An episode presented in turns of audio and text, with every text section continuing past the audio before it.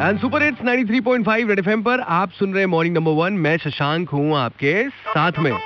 Morning morning number one number one Red FM morning number one Red Red F M morning number one RJ Shashank के साथ। और देखिए बड़ी खूबसूरत सी line थी कि अगर सब कुछ मिल जाए ज़िंदगी में तमन्ना किसकी करोगे? कुछ अधूरी ख्वाहिशें तो ज़िंदगी जीने का मज़ा देती हैं। और ये अधूरी ख्वाहिशें हैं या फिर इस बजट से बहुत ज़्यादा ओवर एक्सपेक्टेशंस थी। हर कुछ था हमने हर किसी से बात करने की कोशिश की है। फ़िलहाल मेरे साथ एक बहुत ही इंपॉर्टेंट व्यक्ति विशेष है और आइए मैं उनसे पूछता हूँ। सर अपने बारे में थोड़ा खुद खुद से बताइए। नमस्कार बनारस मैं हूँ डी पाठक प्राचार्य केंद्रीय विद्यालय बरेका वाराणसी। और हम केंद्रीय विद्यालय संगठन के अंतर्गत शिक्षा मंत्रालय के अंतर्गत कार्य करते हैं जहाँ पर केंद्र सरकार के कर्मचारियों के साथ साथ में अन्य बच्चों की शिक्षा के लिए भी काफ़ी अच्छी सुविधाएँ होती हैं। मैं आपसे भी पूछना चाहूँगा कि आपके लिहाज से इस बार का अनुभव कैसा रहा? बजट पर क्या कहना चाहेंगे आप? शशांक जी ऐसा है कि बजट हमेशा सरकार ध्यान में रख करके चलती है कि सारे वर्गों का कल्याण हो और सबके लिए सोचती है। खास करके शिक्षा क्षेत्र में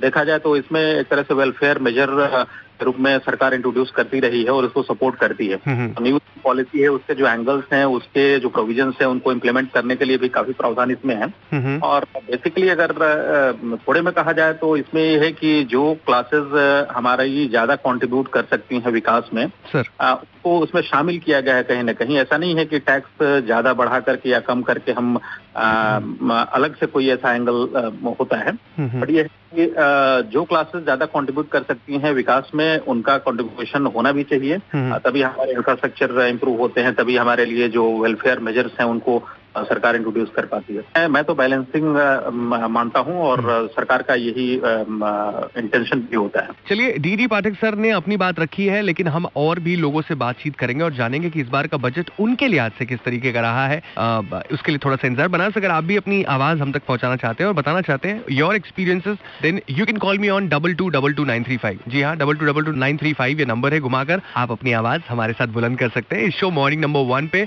मैं शशांक आप साथ सुपर हिट्स 93.5 रेड एफएम बजाते रहो।